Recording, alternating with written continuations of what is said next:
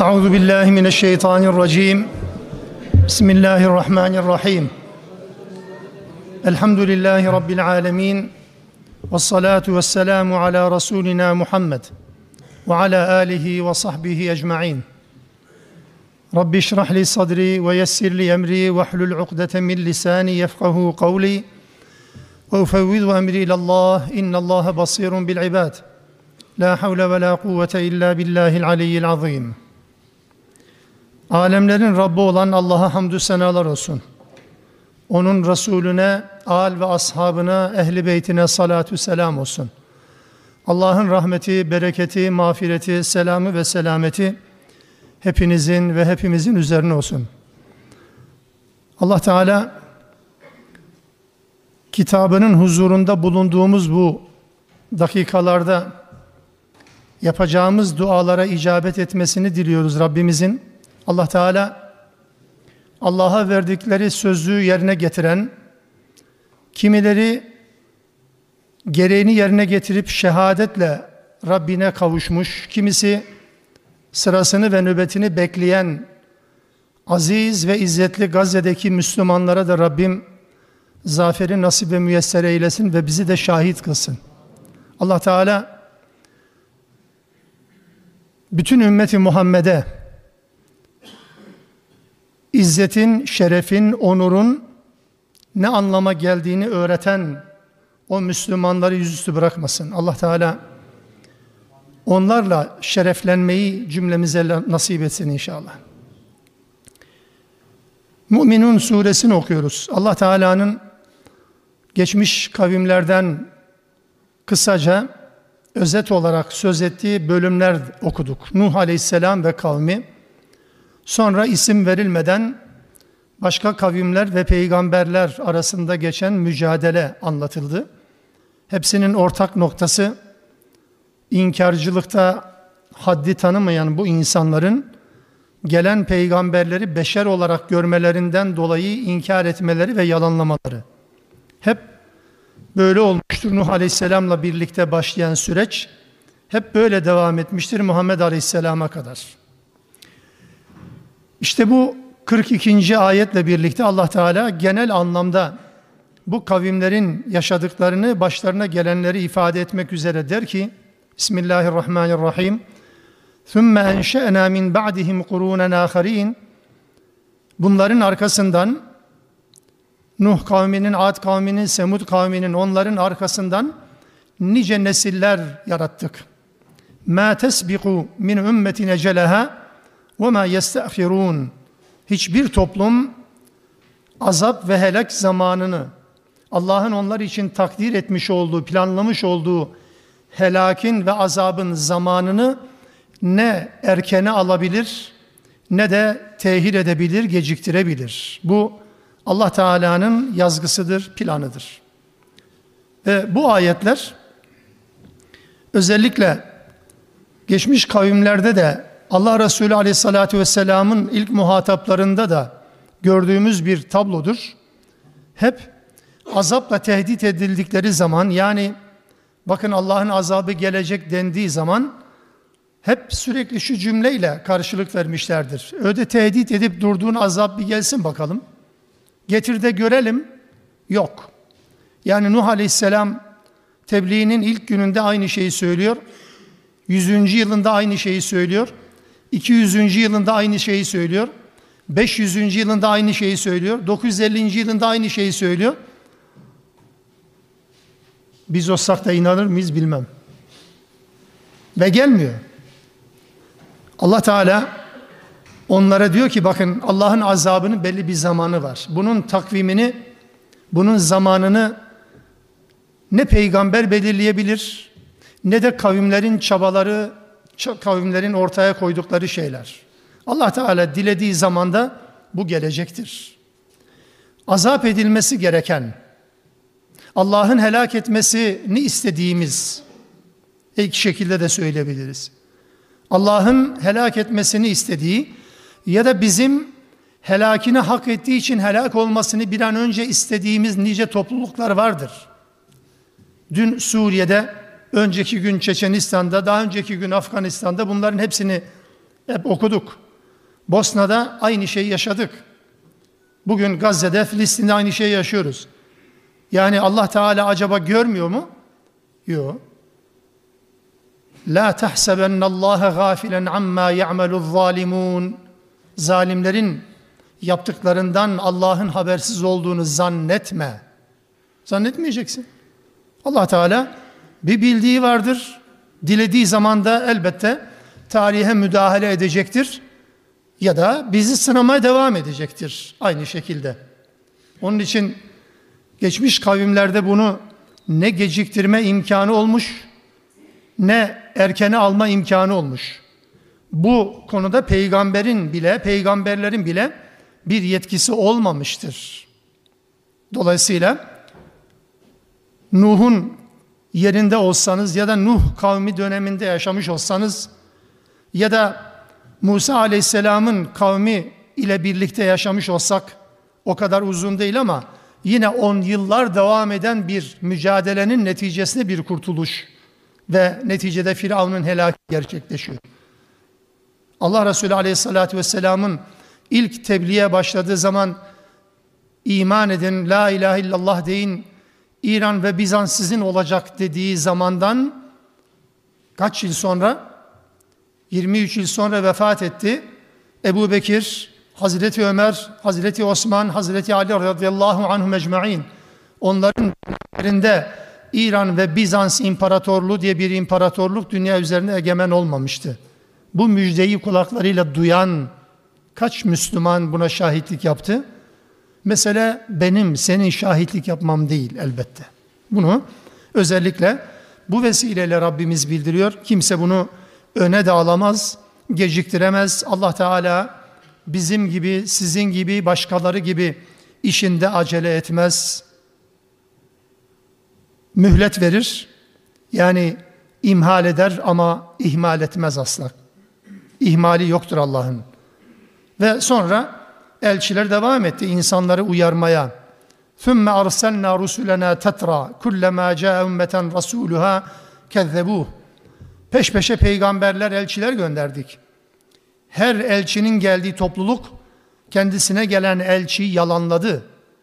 Feetbe'na ba'dahum ba'dan ve onları peşi sıra ardı sıra helak ettik. Ve ceallnâhum hadis ve onları adeta bir efsane gibi yaptık. İbretli bir hikaye kıldık onları. Febu'den li kavmin la yu'minun. İman etmeyen toplum Allah'ın rahmetinden uzak olsun diyor Allah Teala. Sümme sonra ersenna Musa ve ahahu Harun. Musa ve Harun'u gönderdik, kardeşi Harun'u.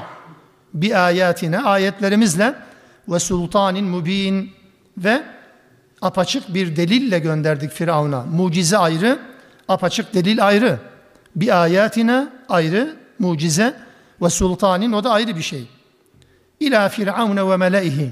Firavuna ve onun yandaşlarına, elit kesimine, yönetici kesimine, ileri gelenlerine, Firavun'un eşrafına ve stekberu ve kibirlendiler, büyüklendiler, beğenmediler, küçümsediler, Musa ve Harun'un davetini ve kânu kavmen âlîn zaten onlar Firavun ve avanesi kendilerini herkesten üstün gören bir topluluktu.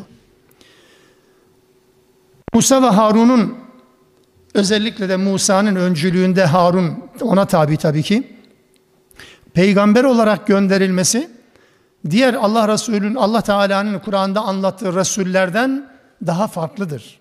Bütün peygamberler kavimlere gider. Ama Musa ve Harun kavme giden iki peygamber değildir. Doğrudan Firavun'a ve sarayadır. Yani davetin hedefi davetin hedefi herkestir ama ilk duyurulması gereken yer merkezi nokta yani Firavun'un sarayıdır. Dikkatinizi çeksin. Bazen tebliğde bu var.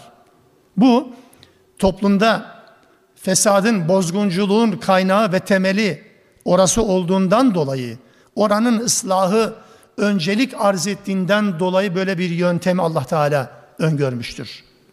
Ayrıca Musa ve Harun'un davetleri sadece diğer peygamberler gibi sadece tevhid mücadelesinden ibaret değil, aynı zamanda bir kavmin özgürlük mücadelesidir. Musa ve Harun Firavun'a her gittiklerinde anlatılan bütün pasajlarda iki tane cümle söyler. Firavun'un onlardan duyduğu ilk duyduğu iki cümledir. Bir, biz Allah'ın elçileriyiz. İki, İsrailoğullarını bizimle birlikte gönder. Bu sadece Musa ve Harun'a özgü bir durumdur.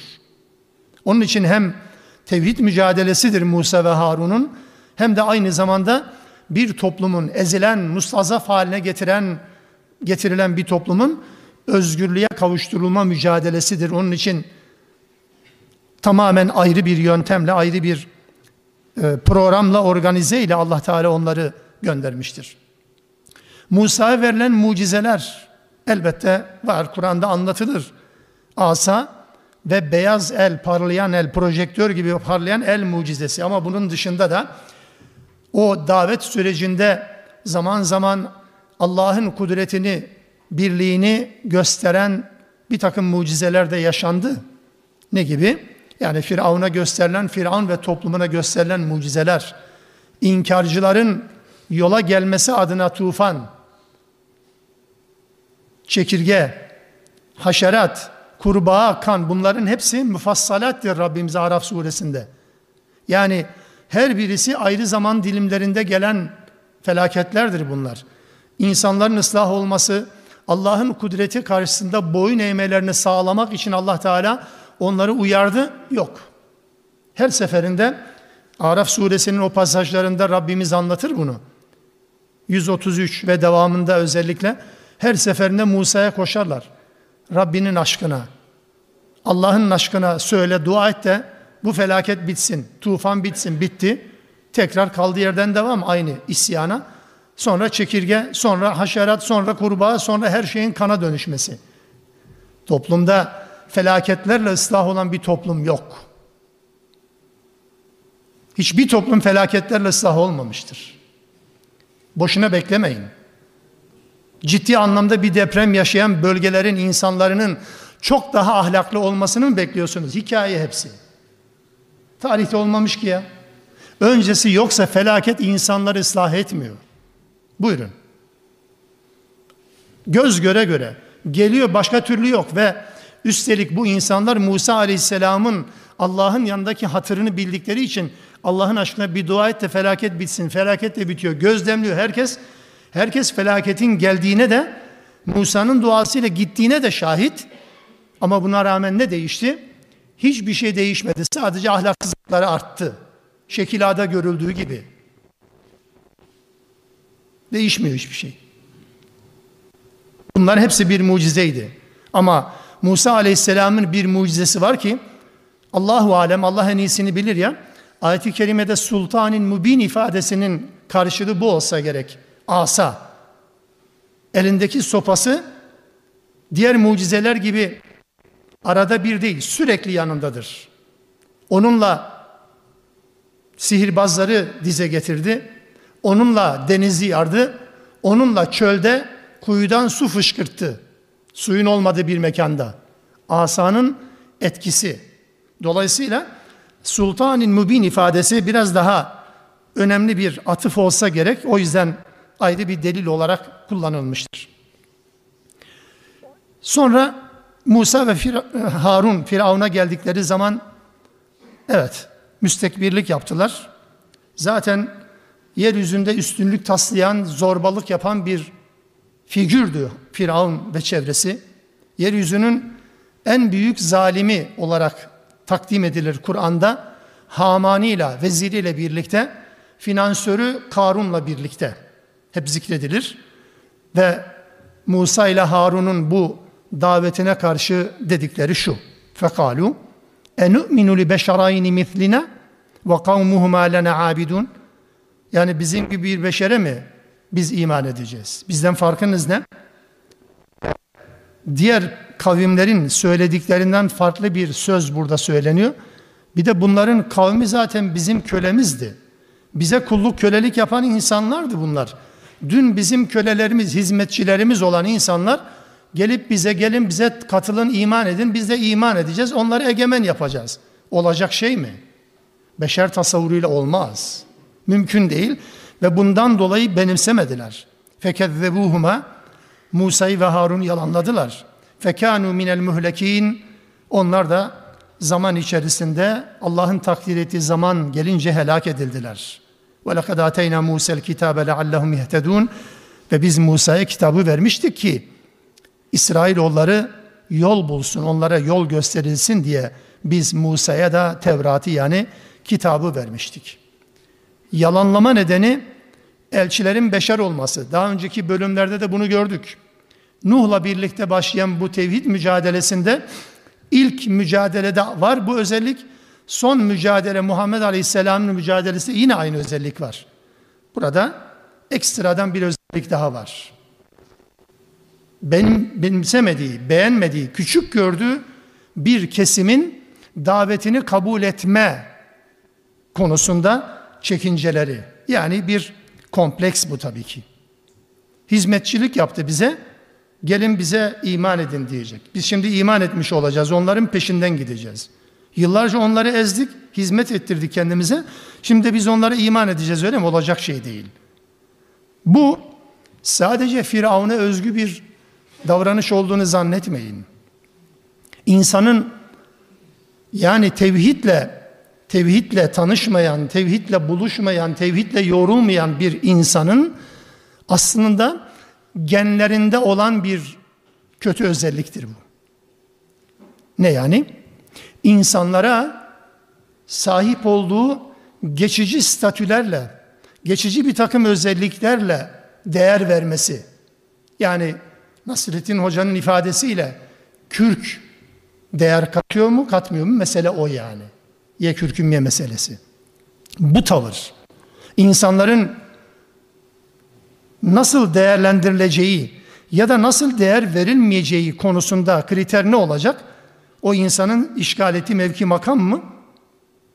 Ünvan mı? Sahip olduğu mal mı? Statü mü? Ünvan mı? Hangisi? Bu işte Firavuni sistemin ya da inkarcılığın ortaya koymuş olduğu bir şeydir. Irk mı? Yani insanların din anlatabilmesi için, birilerine davet götürebilmesi için, birilerinin de o davete tabi olması için davetçinin özel bir özelliğinin olması mı gerekiyordu? Allah Teala bunu reddediyor Firavun üzerinden. Ve bunun Firavun ve tabilerinin taktiği olduğunu bize hatırlatıyor. Hali hazırda da buna şahit olduğum tablolar yok değil, var gerçekten. Ekonomik veya eğitim düzeyinin farklılığını, ünvanının farklılığını din öğrenme ve öğretmede, birlikte yaşamada sorun edinme anlayışı bugün de halen aynı tazeliğini korumaya devam ediyor. Şahit olmuşum. Programa çağırıyorlar arkadaşın isminin önüne ünvanını yazmayı unutmuşlar. Yanlışlık yapmışlar. Ya takip edememişler. Zaten muhterem doktora yeni bitirmiş. Doktor yazmamışlar. Ben bu programa gitmem. Niye doktor yazmıyorsunuz ya? Biz emeğimizle bunu elde ettik. Programı iptal eden insanlar biliyorum. İşin bir tarafı bu. Peki davet edilen taraftan yani bir de bu cepheden bakmak istiyorum. Davet edilen taraftan bakıyorum. Yani bize din anlatacak insanların hangi özelliği olması lazım? Ya bakın aynı aynı duruma düşüyoruz Allah muhafaza. Yani şöyle bindiği arabanın modeline göre bir ders mi dinleyecek? Hangi mahallede oturduğuna göre mi ders dinleyecek? önündeki ünvana titre göre mi ders dinleyecek? Ya ünvanımı yazmayın diyor mesela bazı programlarda. Ünvanımı yaz. Hocam yazalım. Niye yazıyorsunuz? Ya yazalım. E, yazmasanız ne olur?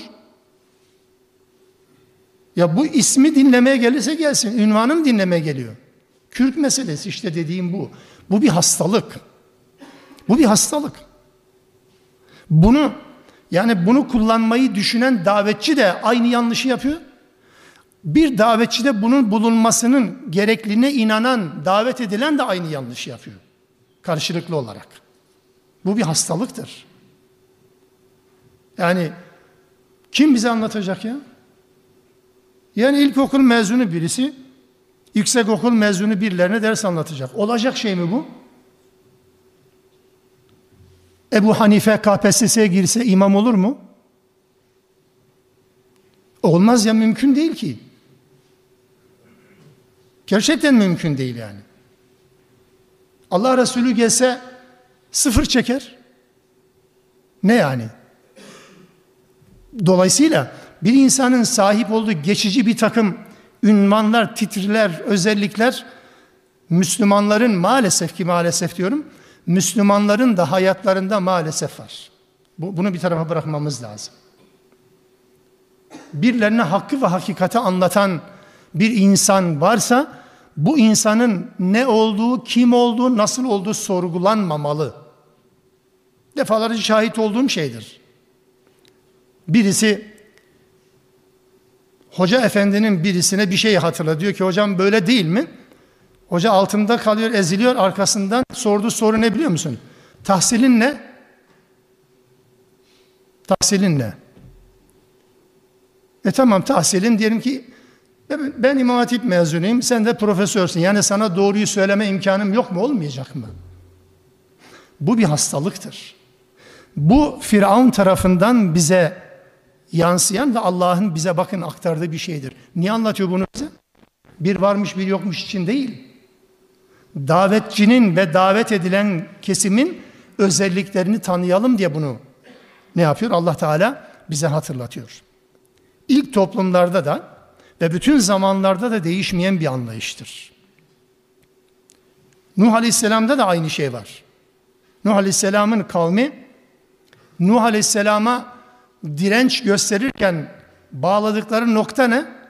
Ya biz görüyoruz, bakıyoruz senin peşinden gelenler, sana iman edenler bu toplumun hep alt kesimleri, alt tabakası.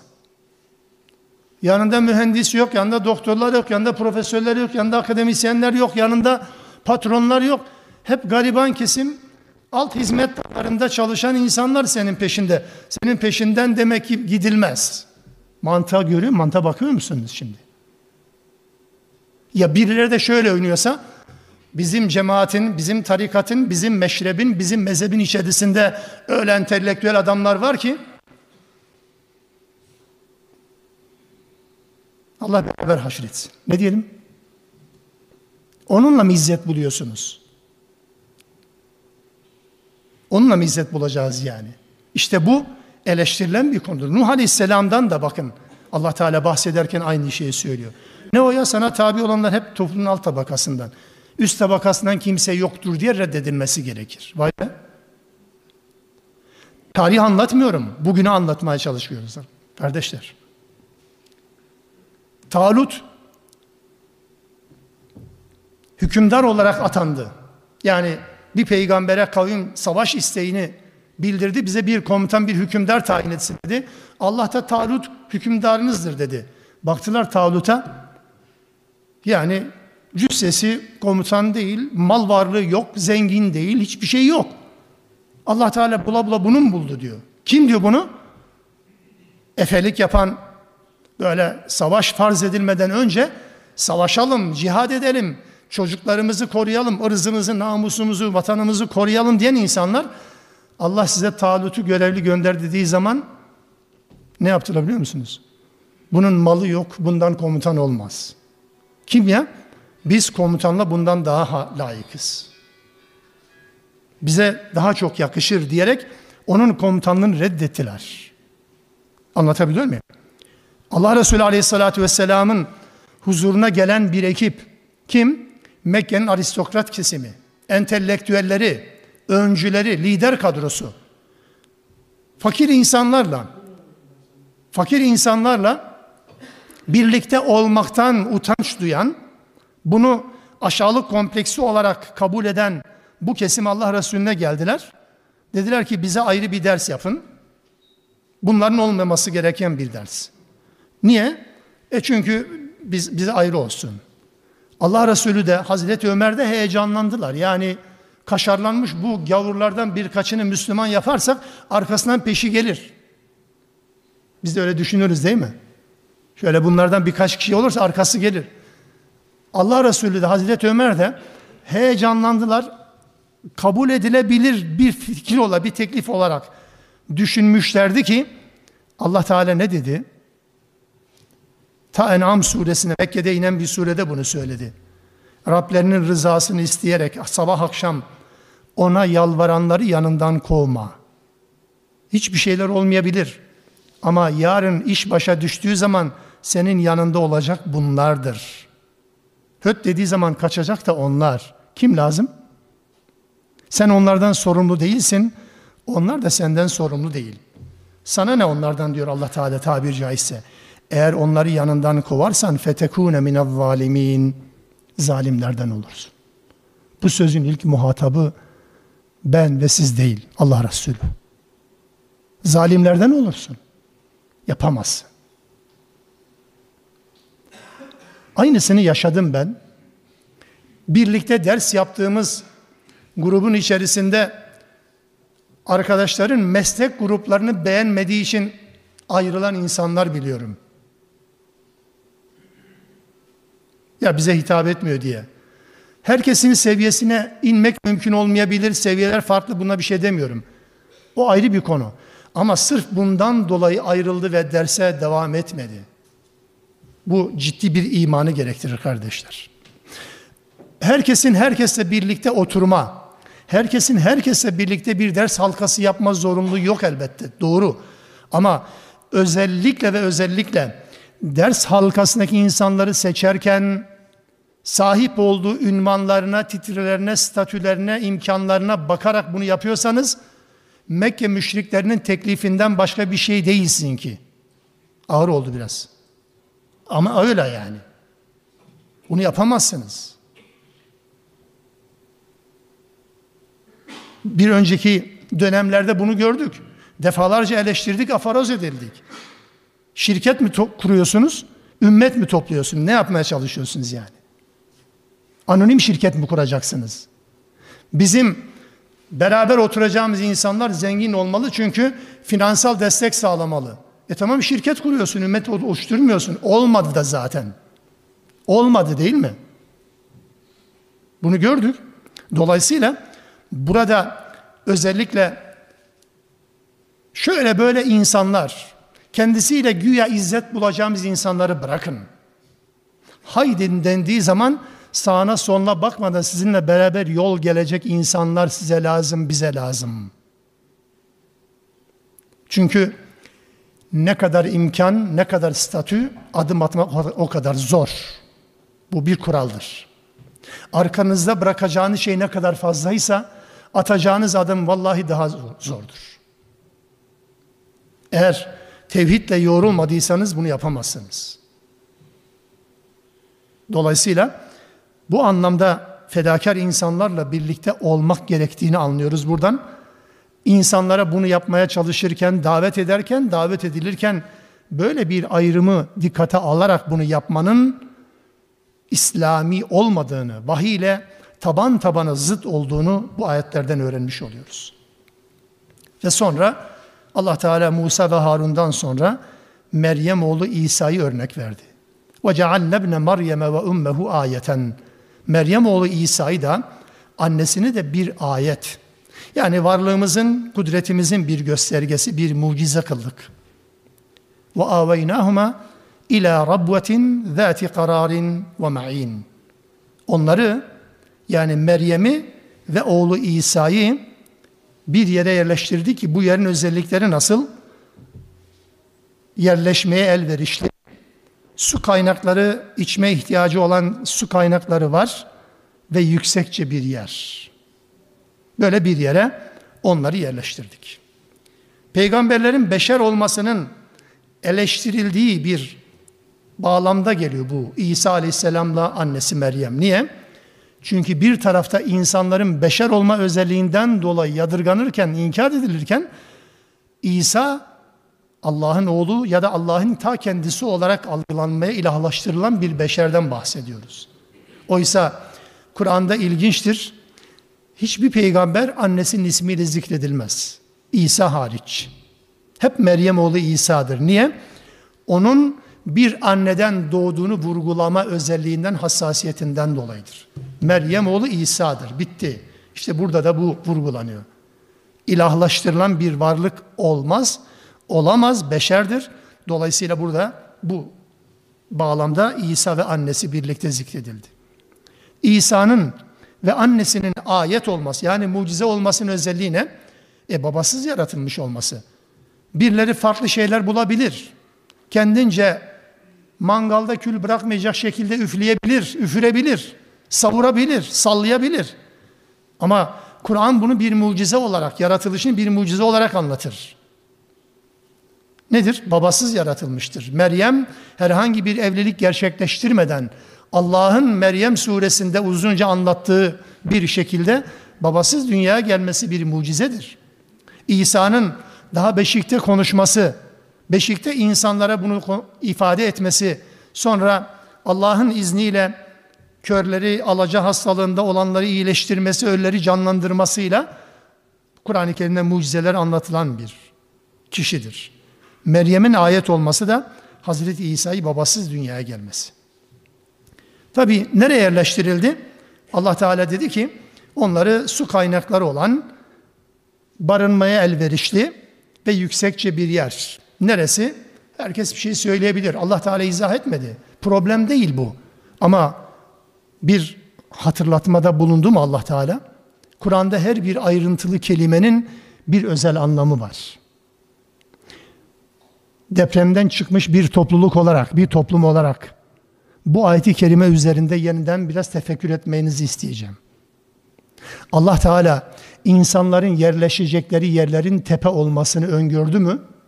Sanki böyle. İla rabbetin, Rabbe yüksekçe yer demektir.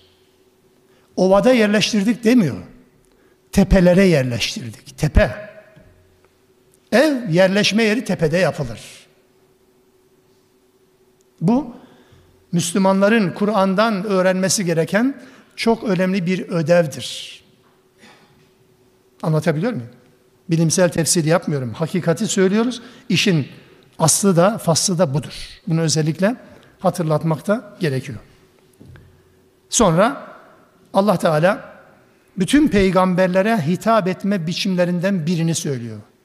Bütün peygamberlerin Allah'tan duyduğu, Allah'ın bütün peygamberlere duyurduğu bir cümleyi hatırlatıyor bize.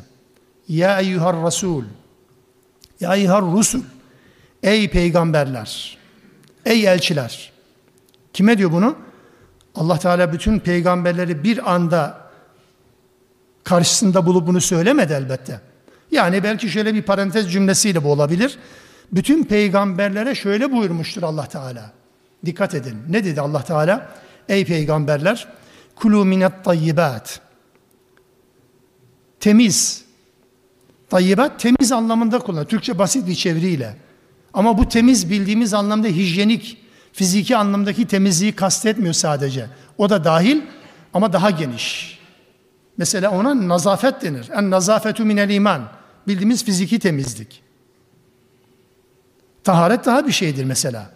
Tayyip daha farklı bir temizliktir. Beraberinde helal kavramını da taşır. Hem helal hem temiz şeylerden yiyin diyor Allah bütün elçilere. Yiyin, yararlanın. وَعْمَلُوا saliha. Bağlantıya dikkat edin. Helalden, temizden yiyin ve salih amelde bulunun. İnni bima ta'malun alim.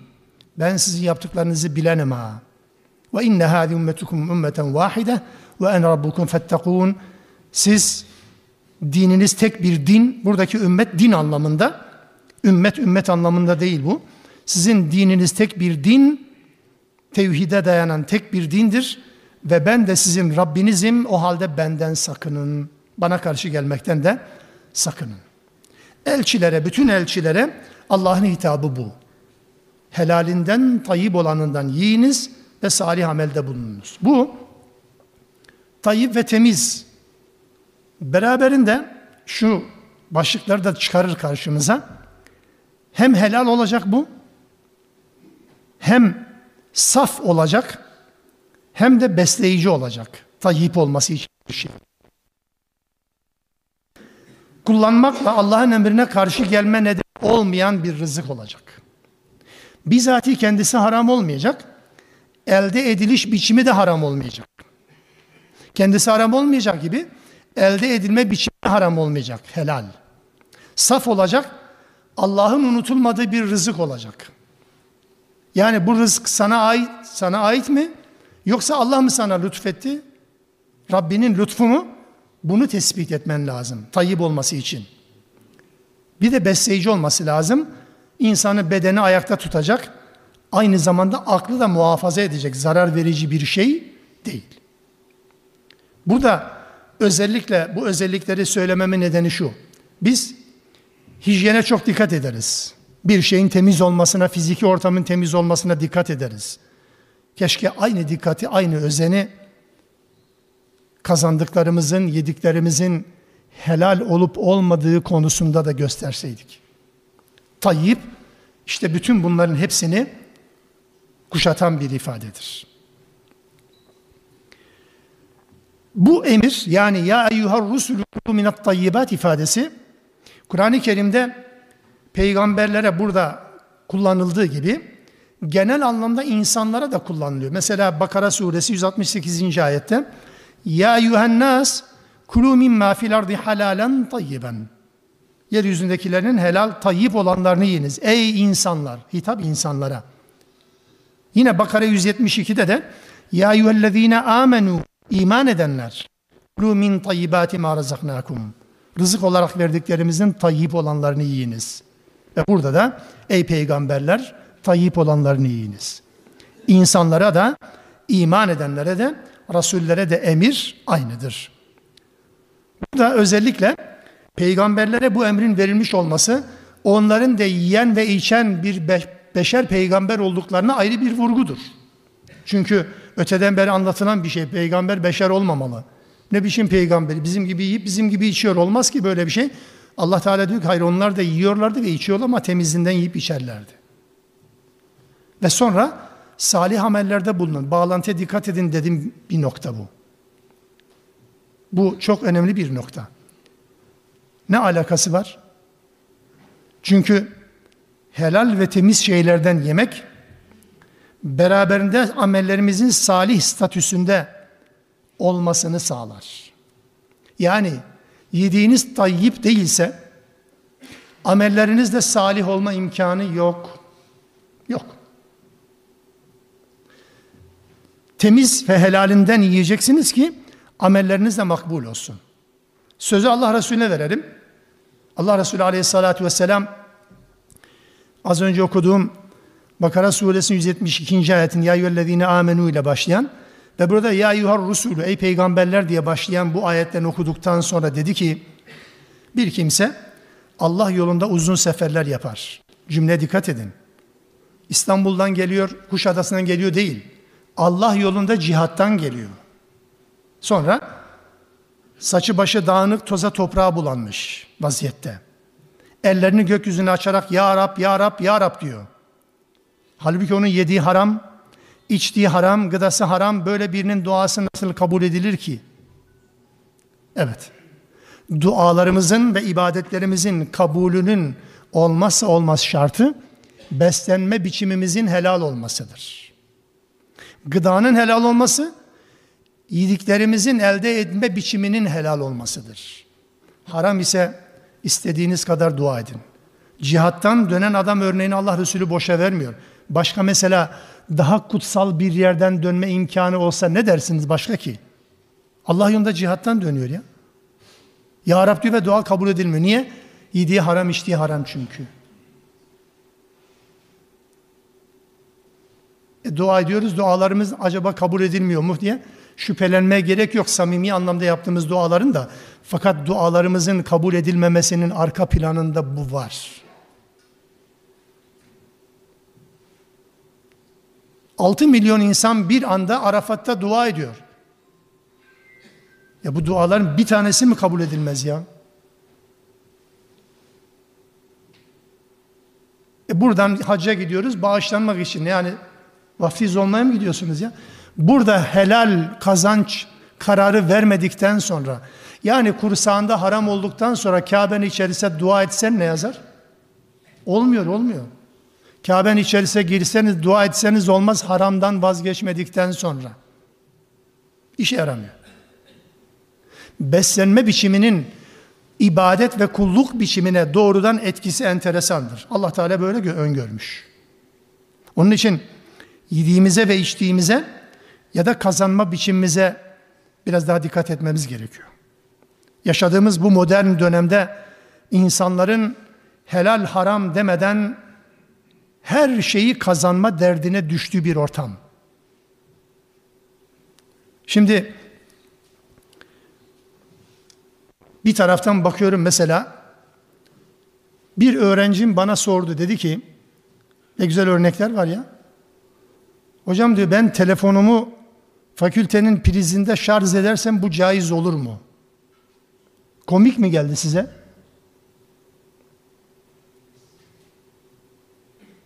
Öbür tarafta da evi başına yıkılmış malzemesini satmak zorunda leş kargaları gibi, akbabalar gibi bekleyen tüccarlar var. Kombisini söksün de bedavaya alalım, peteğini söksün de kapısını söksün bedavaya alalım diyen üç kağıtçılar var. Bunlar da ticaret mi yapıyor? Haram.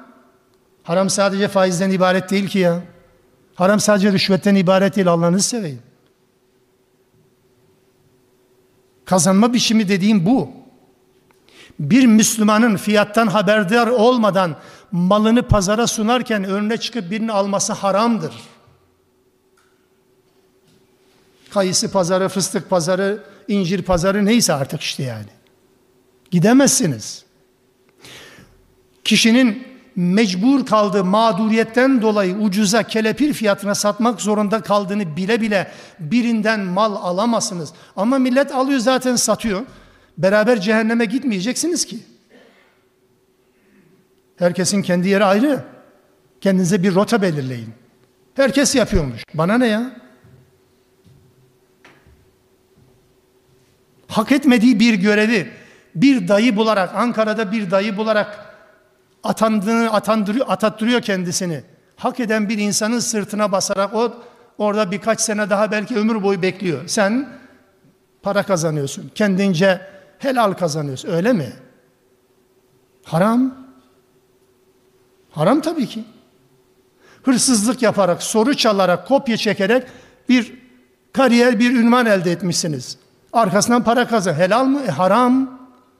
Ve bunların tümü bizim ibadet hayatımızı allak bullak ediyor Müslümanlar. Onun için Allah Teala tayyip olandan yiyin dedikten sonra salih amel işleyin. Salih amel işleyin. Dolayısıyla ikisinin bir bağlantısı var burada.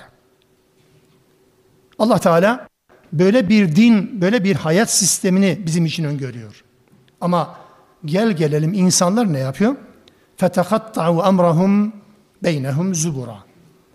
Bütün bu uyarılara rağmen insanlar aralarındaki birliği paramparça edip bir takım kitaplar edindiler. Zubur kelimesi bizim Türkçe mahallelerde çok farklı tercümeler de olabilir. Dikkatinizi çekmek için söylüyorum.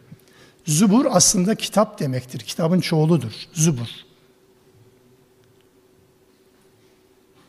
Ama bunu din konusu farklı gruplar anlamında değerlendirenler de var. Ben iki anlamı da dikkate alarak söylüyorum.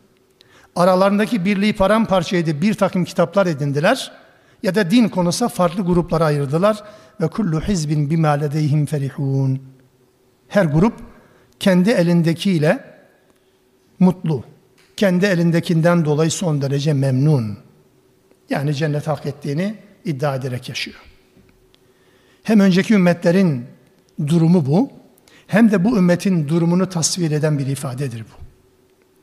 Tıpkı En'am 159'daki gibi. İnnellezîne farrakû dînehum ve kânû şi'an leste minhum fî şeyin.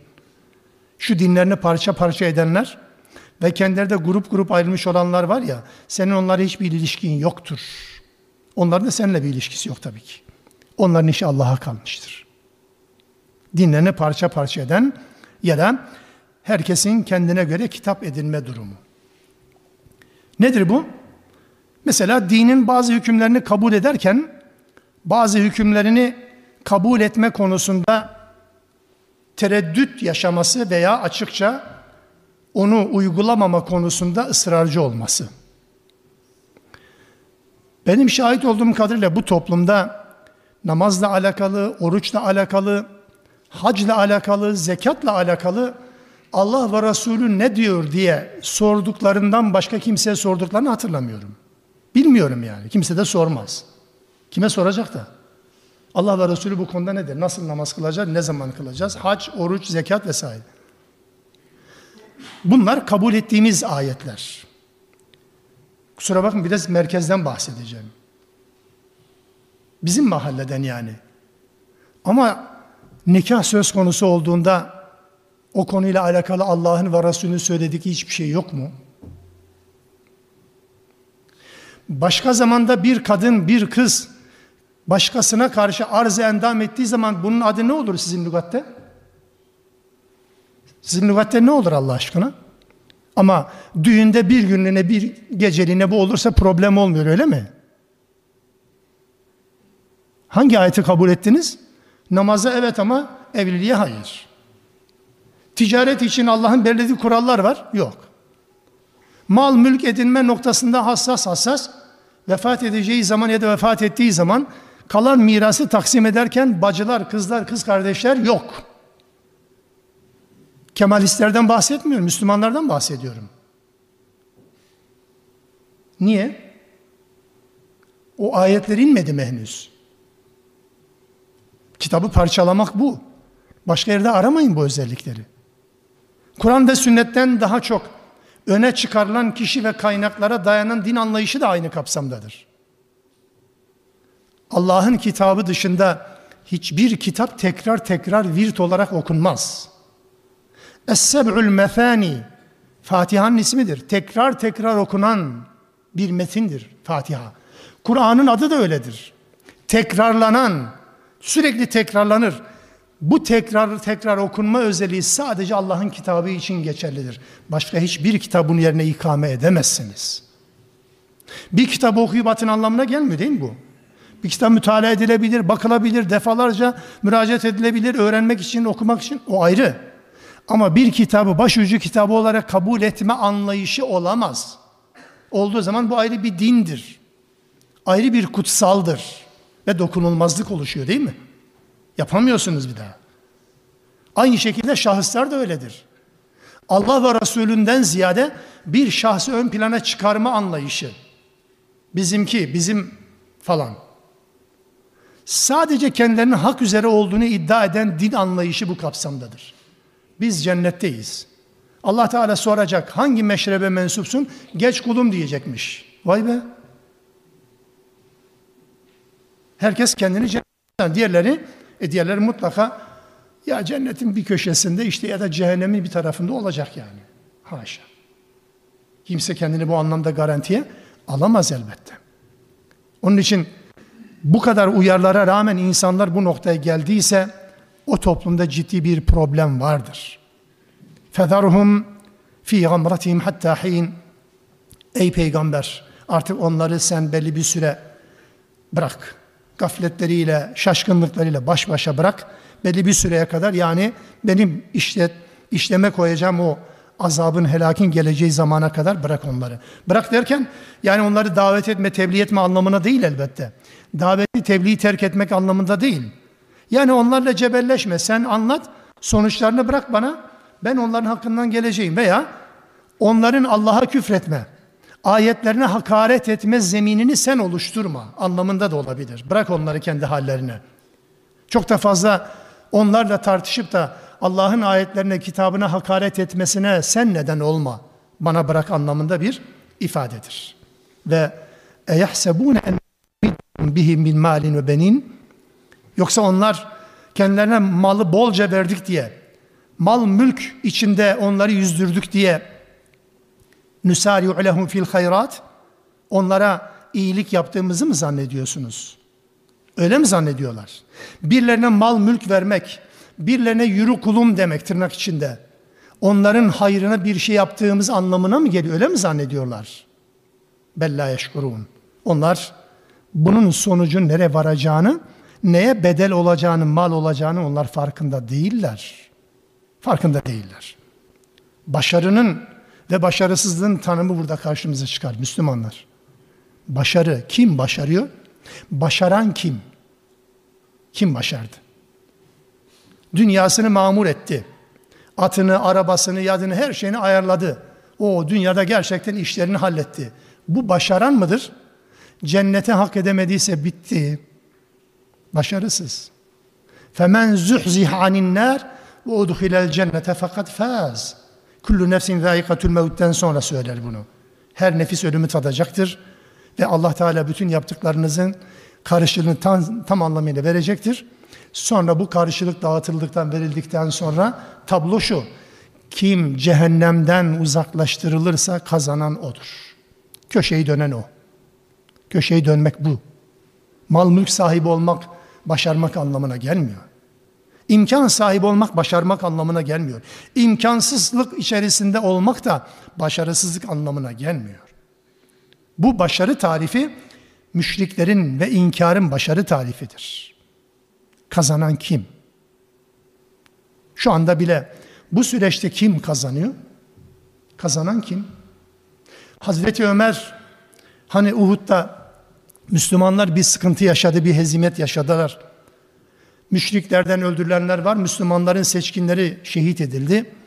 Onlar öbür taraftan bağırıyor, sizden falan var mı? Yok. Öldürdük, onları öldürdük, onları öldürdük, biz de falan öldürdük. Baktı baş edemedi Hazreti Ömer.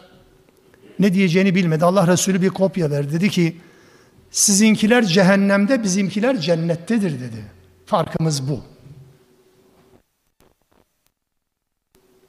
Biz peşin çalıştığımız için çok fazla bir şey ifade etmiyor belki de. Hep peşin çalışıyoruz. Vadeli çalışamıyoruz. Hep görmek istiyoruz ve olmuyor. O da her zaman olmuyor. Dünya ceza ve mükafat yeri değil, imtihan yeridir. İmkanı olan mı, imkansız olan mı kazanıyor?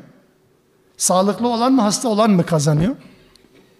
Fakir olan mı, zengin olan mı? Değil. Bunun, bunun hiçbir şey özelliği yok ki. Allah Resulüne Allah Teala ne dedi? Sakın sınamak için pek çoklarına verdiğimiz dünya hayatının cazibesine kapılma. Allah Resulü bile bir bakıyor Allah Allah etrafındaki bütün inkarcılar debdebe şaşa içerisinde. Yunus suresinde Musa aleyhisselam da Allah'ın selamı üzerine olsun. Musa aleyhisselam da aynı şeyi söylemedi mi? Yunus suresinin son taraflarında sinirliydi Musa. Artık o sihirbazlarla düellosundan sonra başlayan yeni bir soykırım ve orada Musa dedi ki Yunus 88 Kale Musa Rabbena inneke ateyte firavune ve mela'hu zineten ve emvalen fil hayati dünya Rabbena liyudillu an sebilik Rabbim Firavun'a ve çevresine bu kadar mal, debdebe, şaşağı, tantana verdin ki yolundan mı saptırsınlar? Kızıyor, niye veriyorsun ya? Rabbena tmis ala emvalihim meşdud ala kulubihim. Onların mallarını yerin dibine geçir, kalplerini kitle. Fela yu'minu hatta yaravul azabel elim. Azabı görünce kadar iman etmez bunlar. Dedi. Bir peygamber bile zaman zaman bu noktada kafası karışabiliyor mu? Sanki Allah Resulü'nde de etrafına baktı Allah Allah insanlar inkarcı insanların hepsinin imkanları son derece yerinde. Acaba mı dedi falan. Kimi Müslümanlarda da bunlar oldu, yaşandı. Bu bir nedir? Fitnedir, imtihandır yani. Gözlerini dikme onların imkanlarına. Bunlar geçici dünya menfaatleri. Rabbinin sana sağladığı şey daha hayırlı ve daha kalıcıdır. Bir insanın dünyevi anlamda bütün nimetlere sahip olan bir insandan bahsediyorum. Tüm dünyevi imkanlara sahip olan bir insan maksimum kaç yıl boyunca zevkle bütün bu nimetlerden faydalanabilir? Bilemedim 60 yıl. Sonrası kolesterol, tansiyon, romatizma, fıtık zaten yok. Yürüme imkanı. Yani belli bir süre biriktiriyor, biriktiriyor, biriktiriyor. Biriktirdiğini belli bir süre sonra da sağlığını tedavisi için kullanıyor. Dünya bu. Kalıcı değil ki bu geçici zaten ya. İnsanların sahip olduklarına bakma diyor. Kime? Bana diyor, size diyor aynı şekilde. İmkan sahibi olmak iyi yolda olduğu anlamına gelmiyor. İşlerinin kesada uğraması demek Allah'ın razı olmadığı anlamına da gelmiyor. Bakın bir hadisle dersi kapatayım. Allah Resulü Aleyhisselatü vesselam öyle diyor. Kul Allah'a isyana devam ettiği halde Allah sevdiği dünyalık şeyleri vermeye devam ediyorsa isyan eden bir kul Allah ona sevdiği şeylerden vermeye devam ediyor. Bu onun için sadece cehenneme sürüklenme nedenidir. Allah Resulü sadakallah, sadaka Resulullah öyle değil mi? Bir insan salih amel işler Allah onun işlerini yoluna götür bundan bahsetmiyordur. Ya bir insan Allah'a isyan etmesine rağmen Allah bütün kapıları önüne açıyor. Biz de dışarıdan bakıyoruz Allah. Ya bu adamın zarar etmesi lazım. Bu adamın tepe taklak gitmesi lazım. Öyle değil. Adam cehenneme doğru gidiyor farkında değil. Dolayısıyla bu hadisi de hayatımızın ilkesi haline getirelim inşallah. Subhaneke Allahümme bihamdik. Eşhedü en la ilahe illen testağfiruk ve etubu ileyk. Ve ahiru da'vanen elhamdülillahi rabbil alemin.